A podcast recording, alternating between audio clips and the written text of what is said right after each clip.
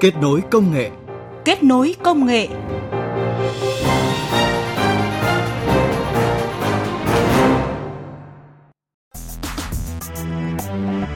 từng trôi non xanh mơn man từng hạt mưa long lanh rơi. Mùa xuân. Xin kính chào quý vị thính giả. Và đúng như những ca từ của bài hát Mùa xuân, mùa của đâm chồi nảy lộc. Và mùa xuân đã đến trên khắp mọi nẻo đường đất nước, không khí xuân đang tràn ngập nơi nơi. Thưa quý vị, một năm khởi đầu từ mùa xuân, đời người khởi đầu từ tuổi trẻ.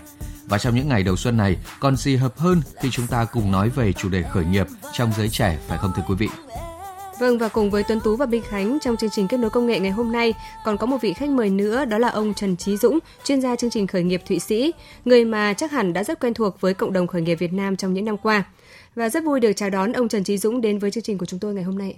Vâng, xin cảm ơn chị và xin kính chào quý vị khán thính giả của VOV. À, thưa quý vị thính giả, chúng ta hẳn còn nhớ là năm 2016 được chính phủ chọn là năm quốc gia khởi nghiệp.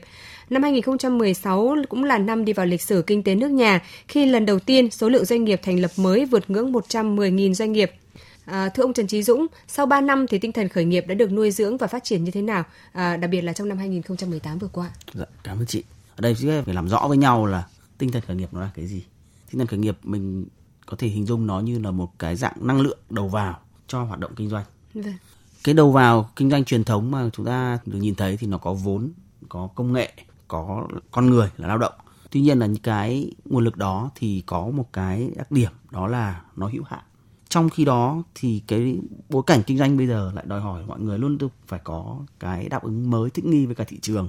Thế thì năng lượng khởi nghiệp nó như là một cái dạng đầu vào và gắn liền với cả năng lượng khởi nghiệp là một cái năng lực về đổi mới sáng tạo thì có thể thấy là 2018 nó tiếp tục là một cái năm mà tinh thần khởi nghiệp ở Việt Nam được cổ vũ rất là mạnh mẽ. Vâng.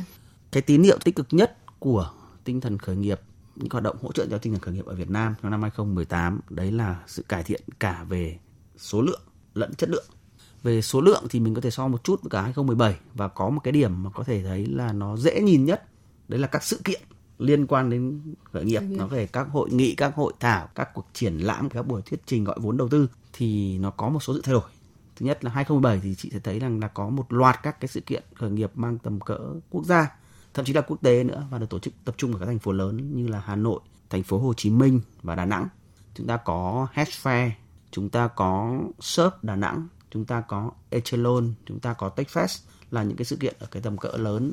Và cái người đứng ra tổ chức thì có cả chính phủ, có cả đơn vị tư nhân, có cả đơn vị là hợp tác công tư, có cả đơn vị là tổ chức quốc tế đến tổ chức nữa. Vâng. Nhưng mà bước sang 2018 thì mọi người như thấy là dường như đầu ban đầu nếu mình quan sát thì thấy là có sự thoái lui của các chương trình. Ví dụ Hedge Fair đã không còn nữa. Ừ. Echelon năm nay cũng không tổ chức ở Việt Nam nữa. Nhưng lại có một cái câu chuyện thú vị nữa là chúng ta có nhiều những cái sự kiện như vậy ở các địa phương hơn cho nên nếu mình đếm về số lượng thì thấy nó vẫn có tăng lên và nó lan tỏa đến các cái vùng có thể là các đô thị vệ tinh như là Thái Nguyên, Hải Phòng hay Quảng Nam. Một cái điều mà có lẽ là mọi người sẽ thấy thích hơn cả đấy là cái sự cải thiện về mặt chất lượng. Vâng. tức là các cái sự kiện ngoài việc nó được tổ chức tốt hơn có cái lượng người tham dự đông hơn có cái lượng giao dịch mà nó thành công hoặc là được kết nối những cái số vốn được cam kết nó nhiều hơn mà có thể thấy khá là rõ qua cái sự kiện vào trước vào cuối năm là TechFest ở Ừ. thành phố ờ, Đà Nẵng có sự tham gia của Thủ tướng Chính phủ. Về mặt chất lượng thì mình rất là có cái duyên là năm nào cũng được tham gia vào cái phần tổ chức cái cuộc thi khởi nghiệp ở trong TechFest thì đến nay là năm thứ ba mình làm cái việc đó thì thấy rằng là chất lượng của các đội tham gia là nó vượt trội hơn hẳn đấy là tất cả các đội đều trình bày cái phần thuyết trình kinh doanh của mình bằng tiếng Anh và trao đổi trực tiếp với cả những cái vị giám khảo là các nhà đầu tư đến từ các quỹ trên thế giới và khu vực. Vâng. mọi người rất là tự tin và thấy nó rất là thoải mái. Đấy là một điểm. Một điểm thứ hai nữa là sản phẩm và các cái giải pháp của các bạn. Thì có hàm lượng công nghệ rất là cao. Đấy là góc nhìn từ người bên trong. Vâng. thế còn góc nhìn từ người bên ngoài thì sao? Có một cái điểm rất là thú vị. Có rất nhiều những nhà đầu tư có thể nói là có tên tuổi ở thị trường khu vực. Họ đến Việt Nam nhưng họ rất lặng lẽ cái điều đấy nó cũng là một cái dấu hiệu để thấy rằng là thị trường Việt Nam cũng đến cái lúc mà có rất nhiều những ông lớn cũng phải nhòm ngó vào.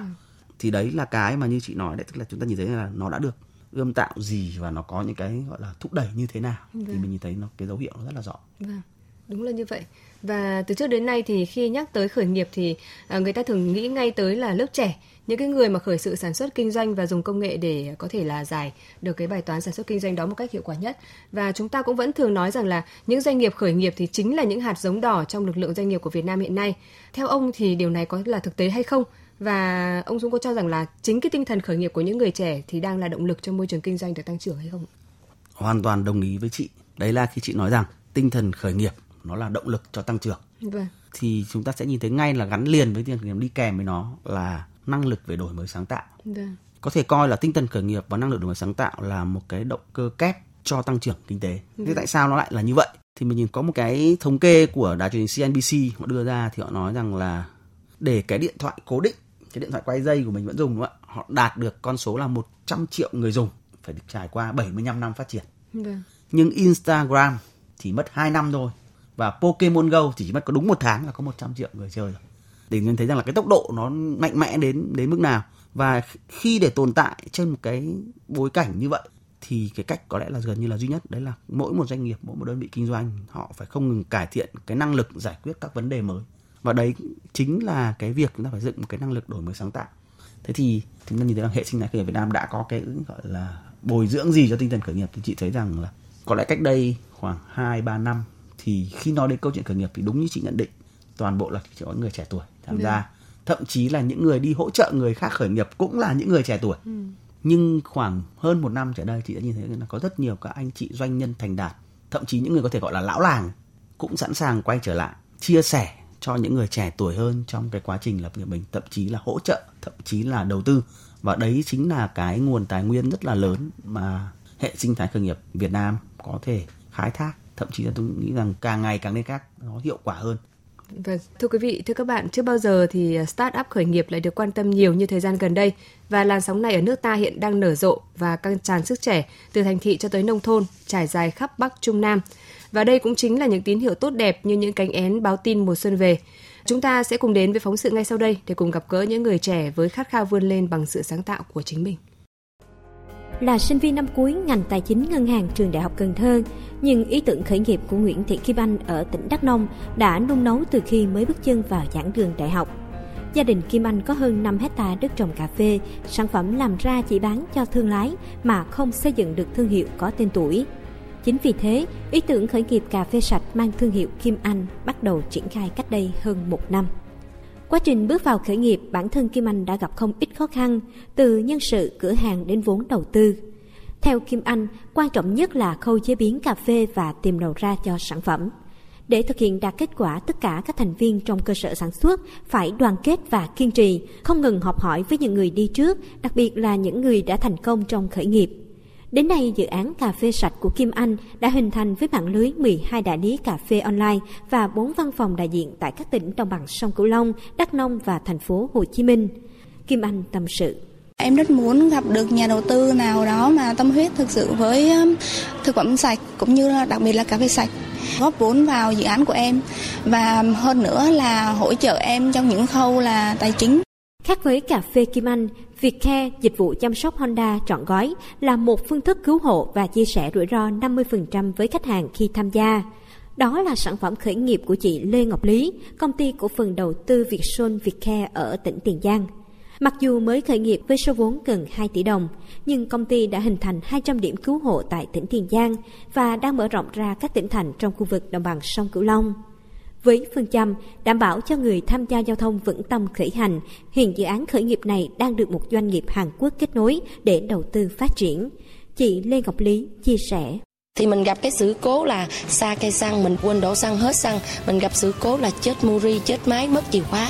Cái nỗi băn khoăn nhất của mình là mình sẽ đến cái công ty mình bị trễ giờ. Mình đưa con em đi học cũng trễ giờ. Do đó mình mới nảy sinh ra ý tưởng. Mình giống như mà người ta mua một cái bảo hiểm thì phải có cái bệnh viện để chữa. Và chiếc xe cũng vậy, phải có một nơi để cứu hộ, sửa chữa. Cùng trèo lên đỉnh núi cao vời vợi để ta khắc tên mình trên đời ta biết gian nan đang chờ đón. Và trái tim vẫn âm thầm. Ta bước đi hướng tới muôn vì sao. Đằng đường nào trải bước trên hoa hồng. Và chân cũng thấm đau vì những mũi gai. Đường vinh quang vâng phóng sự vừa rồi chỉ là hai trong số những bạn trẻ thành công bước đầu trong khởi nghiệp. Chặng đường nào trải bước trên hoa hồng?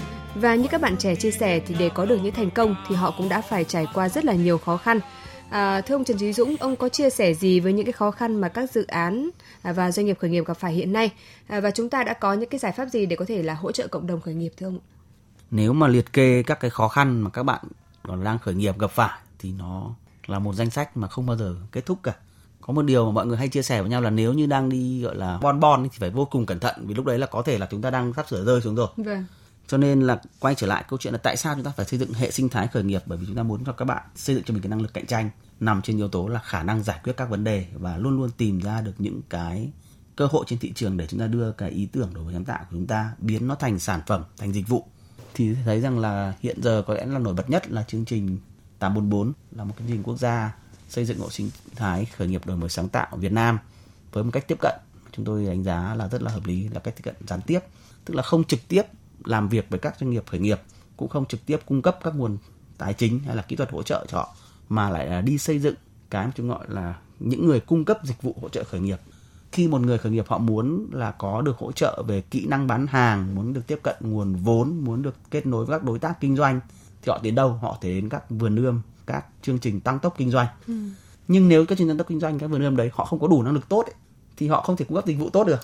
Thế thì nhà nước lựa chọn cái là chúng tôi xây dựng năng lực cho cái phần bên cái nhập cấp dịch vụ đấy thì có thể thấy là nhà hiện giờ như nhà môn bốn tiếp cận là đang làm khá là tốt yeah. Vâng. một trong những cái dấu hiệu để chúng tôi đánh giá là làm tốt đấy là thay đổi nhận thức của cộng đồng đối với chuyện về khởi nghiệp thế và một cái cái nữa là trong những hoạt động của các chương trình quốc gia như vậy thì lại có sự tham gia rất nhiều của những đối tác bên ngoài khu vực công thì tôi thấy rằng là nguồn lực xã hội được khai thác được. Vâng. Ngoài ra có thể kể đến một số chương trình khác đang được uh, Bộ Giáo dục Đào tạo triển khai như 1665 là đưa hoạt động về đào tạo khởi nghiệp và đổi sáng tạo vào chương trình của phổ thông trung học và đại học.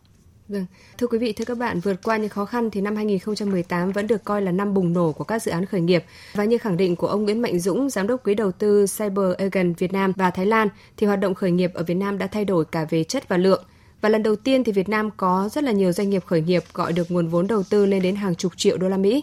Với tốc độ phát triển như hiện nay thì dự báo trong năm 2019 sẽ có những dự án khởi nghiệp gọi được vốn lên tới hàng trăm triệu đô. Và chúng ta sẽ cùng nghe ông Nguyễn Mạnh Dũng, giám đốc quỹ đầu tư Cyber Agent Việt Nam và Thái Lan trả lời phỏng vấn của phóng viên Đài Tiếng nói Việt Nam ngay sau đây. Vâng, À, trước tiên xin được cảm ơn anh đã dành thời gian tham gia chương trình của chúng tôi. À, sau 3 năm kể từ năm 2016 được chính phủ chọn năm quốc gia khởi nghiệp và sau một năm ở cương vị là một sắc đầu tư trong chương trình Sắc Thanh Việt Nam, một chương trình truyền hình về khởi nghiệp hiện nay thì à, anh đánh giá như thế nào về hoạt động khởi nghiệp ở nước ta? Nếu mà nói tổng quan thì um, hai năm trở lại đây từ 2016 đến 2018 thì uh, hoạt động khởi nghiệp của Việt Nam đã thay đổi cả về lượng và chất. Ở đây được thể hiện đặc biệt là trong 2018 số lượng các doanh nghiệp mà đã khởi nghiệp trước đấy tầm 8 9 năm về trước đấy họ đã gọi được những vòng gọi vốn rất là lớn. Từ trước tới nay, đặc biệt mình đang nói đến cái à, phong trào khởi nghiệp sáng tạo. Ví dụ như là Topica gọi được à, vòng vốn 50 triệu đô, Tiki gọi được 45 triệu đô, Sendo gọi được 51 triệu đô và những cái vòng vốn đấy thì nếu mà nói đến 2017 là chưa có doanh nghiệp nào gọi được cả.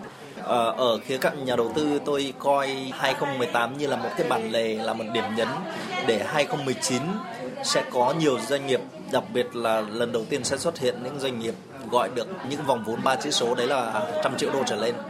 Cái điểm nhấn thứ hai có thể nói trong 2017 và 2018 là hai năm mà rất nhiều cái doanh nghiệp Việt Nam ở một góc độ nào đấy có giá trị doanh nghiệp trên 100 triệu đô và lần đầu tiên à, đặc biệt trong 2018 xuất hiện một công ty khởi nghiệp sau 12 năm niêm yết tại sàn giao dịch chứng khoán với giá trị vốn hóa lên tới 350 triệu đô và à, số tiền huy động là 100 triệu đô đấy là Yeoan. À, những doanh nghiệp mà trên 100 triệu đô tại Việt Nam đã xuất hiện khoảng gần 10 công ty và đấy là những đáng hiệu tín mừng về chất lượng của các công ty khởi nghiệp Việt Nam đã thay đổi. Ờ, số lượng các doanh nghiệp mà gọi được vốn ở giai đoạn đầu từ khoảng mấy trăm nghìn cho đến khoảng 1 đến 2 triệu đô đã xuất hiện rất là nhiều và đặc biệt là trong năm vừa rồi, số lượng nhà đầu tư nước ngoài, đặc biệt là số lượng nhà đầu tư Hàn Quốc vào Việt Nam tăng lên một cách đáng kể và hiện nay có thể nói là trên thị trường có khoảng hơn 40 nhà đầu tư nước ngoài đang tìm kiếm những cơ hội đầu tư tại Việt Nam.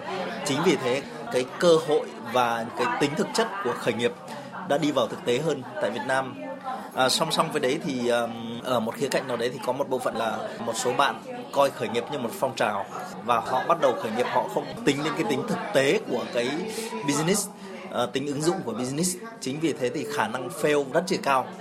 Và đấy là một điều dẫn đến nó lãng phí về mặt thời gian của các bạn lãng phí về tài nguyên của xã hội. Và tôi khuyên rằng là các bạn trước khi khởi nghiệp để tránh những vấn đề lãng phí như thế thì cần phải có những cái nghiên cứu kỹ. Ví dụ như nghiên cứu kỹ về mặt nhu cầu của cái đối tượng khách hàng mình phục vụ, nghiên cứu về cái thị trường, mục tiêu nó có đủ lớn hay không, nghiên cứu rằng là có cái công ty nào đang cung cấp một cái giải pháp, những cái sản phẩm dịch vụ tương tự chưa trên thị trường. Và nếu mình là một công ty đến sau cung cấp giải pháp dịch vụ vậy, thì mình có hơn họ về gì? Hay nói cách khác là lợi thế cạnh tranh của mình là gì? Trước khi bắt tay vào khởi nghiệp. Và đặc biệt các bạn nên chuẩn bị cho mình một cái dòng tiền chuẩn bị cho việc khởi nghiệp ít nhất là đủ từ 18 đến 24 tháng bởi vì rất nhiều cái công ty khởi nghiệp chết vì không quản lý nổi dòng tiền À, như anh vừa nói thì để khởi nghiệp thành công thì các bạn trẻ cần phải uh, chuẩn bị rất kỹ và trả lời rất nhiều câu hỏi. Ờ, và bước sang năm mới 2019 thì anh có thể chia sẻ những cái dự định của mình và bản thân anh đặt kỳ vọng như thế nào đối với các dự án khởi nghiệp mà quỹ đã và đang đầu tư ạ? Với tôi thì hàng năm, năm này qua năm khác vẫn là tiếp tục hỗ trợ các công ty khởi nghiệp, hỗ trợ những công ty tăng trưởng hơn, tìm được những nguồn vốn mới để họ phát triển. Chỉ khác ở chỗ là cái kỳ vọng của tôi mỗi ngày một lớn hơn nếu cách đây 2 năm thì tôi kỳ vọng rằng những công ty tôi đầu tư là có giá trị doanh nghiệp trên 100 triệu thì bây giờ tôi kỳ vọng rằng là trong những năm tới 5 năm tới hy vọng là một số công ty tôi đang đầu tư có thể giá trị doanh nghiệp lên tới hàng tỷ đô hay nói cách khác là một thuật ngữ mà đang được nhiều người sử dụng đến trong thị trường là unicorn. À, vậy để có những unicorn thì đương nhiên nó không phải sinh ra ngày một ngày hai mà cần được phải được vun đắp phải được chăm tưới hàng ngày đặc biệt là một cái thời gian dài. Vậy thì những doanh nghiệp mà tôi đang chăm tới đây hy vọng là 5 năm tới, 10 năm tới họ là những đầu tàu, là những công ty biểu tượng của Việt Nam trong việc là Việt Nam cũng tạo ra được những công ty hàng tỷ đô và những công ty đấy mang lại giá trị lớn về mặt người dùng, về mặt xã hội, về mặt biểu tượng của Việt Nam. Vâng, xin trân trọng cảm ơn anh và chúng ta cùng tin tưởng rằng chỉ sau từ 3 cho đến 5 năm nữa thôi thì ờ, Việt Nam sẽ có được những cái doanh nghiệp tỷ đô ạ. Vâng, à, thưa ông Trần Trí Dũng, à, như ông Nguyễn Mạnh Dũng, giám đốc ờ, quỹ đầu tư Cyber Econ Việt Nam và Thái Lan vừa chia sẻ thì năm 2018 được xem là năm bản lề để năm 2019 Việt Nam à, sẽ có những cái doanh nghiệp trăm triệu đô và chỉ vài năm nữa thôi thì chúng ta sẽ chứng kiến được sự xuất hiện của những doanh nghiệp kỳ lân, những doanh nghiệp tỷ đô. Vâng, à, Hàn Quốc, Nhật Bản hay là gần chúng ta nhất là Thái Lan, những cái quốc gia khởi nghiệp sau và họ cũng đã thành công. Vậy ông có cho rằng là Việt Nam mình thì còn rất là nhiều cơ hội để có thể tăng tốc bằng khởi nghiệp từ công nghệ? Thứ nhất là nếu chúng ta muốn phát triển kinh doanh đổi mới sáng tạo thì có lẽ dựa vào công nghệ là điều không còn cái lựa chọn nào khác cả. Vâng. Khi nói đến công nghệ thì ta có hai phần mình có thể nhìn vào một cái hoạt động kinh doanh. Thứ nhất, công nghệ nó có thể dựa trên cái phương thức để làm ra sản phẩm dịch vụ, nó là khoa học, nó là kỹ thuật. Cái phần thứ hai nữa là công nghệ có thể là cái cách thức mình làm kinh doanh như thế nào, cái mô hình kinh doanh thì các nhà đầu tư nước ngoài vào thì lại thường hay chia sẻ rằng thực ra Việt Nam có một lực lượng kỹ sư những người làm công nghệ của khoa học kỹ thuật rất là tốt cái thiếu của họ là không có một cái tư duy mạnh mẽ trong chuyện làm kinh doanh như thế nào. Ví dụ trước đây chúng ta không thể hình dung câu chuyện là một cái thứ gì đấy nó như Uber nó xuất hiện được. Vâng. và khi nó ra đời thì nó làm thay đổi hoàn toàn và nó thành thuật ngữ mới là cái nền kinh tế chia sẻ. Bây giờ thì sắp sửa xuyên đến một cái nữa là đâu đâu cũng nói đến nền tảng để nói đến platform. Ừ. và ta nhìn thấy rằng là cái chuyện giữa công nghệ về khoa kỹ thuật với công nghệ về quản lý kinh doanh và các mô hình kiếm tiền nó càng ngày nó càng đan xen vào nhau. Thì nếu như Việt Nam có một cái may mắn một cái cá nhân kiệt xuất nào đấy mà kết nối được hai điều này vào thì chắc ừ. chắn cái mà như là anh Mạnh Dũng có chia sẻ tức là một cái doanh nghiệp kỳ lân của Việt Nam là điều hoàn toàn có thể xảy ra. Dạ vâng. À, một lần nữa thì xin cảm ơn ông Trần Trí Dũng, chuyên gia chương trình khởi nghiệp Thụy Sĩ đã đến và có những cái chia sẻ với cộng đồng khởi nghiệp trong những ngày đầu xuân năm mới. Thưa quý vị, thưa các bạn, không sợ thất bại, lạc quan, dám nghĩ, dám làm và luôn đặt câu hỏi ngày nay, tuổi trẻ khởi nghiệp thử sức với trời cao, biển rộng như những cánh chim cháy lên những đam mê rực lửa và khát vọng làm chủ tri thức, làm chủ đất nước, dệt nên những mùa xuân khởi nghiệp xuân mang niềm vui đến xuân mang tình yêu tới muôn chim hòa ca trong nắng mới hoa mai đào khoe sắc hương xuân tràn ngây ngất ta nghe trong lòng rộn ràng rất vui Vâng, những ca từ trong ca khúc như Hoa mùa xuân cũng là lời chúc mà những người làm chương trình muốn gửi đến quý thính giả. Chúc quý vị một mùa xuân ngập tràn niềm vui và hạnh phúc. Cho gia đình sung túc, hân hoan treo mùa xuân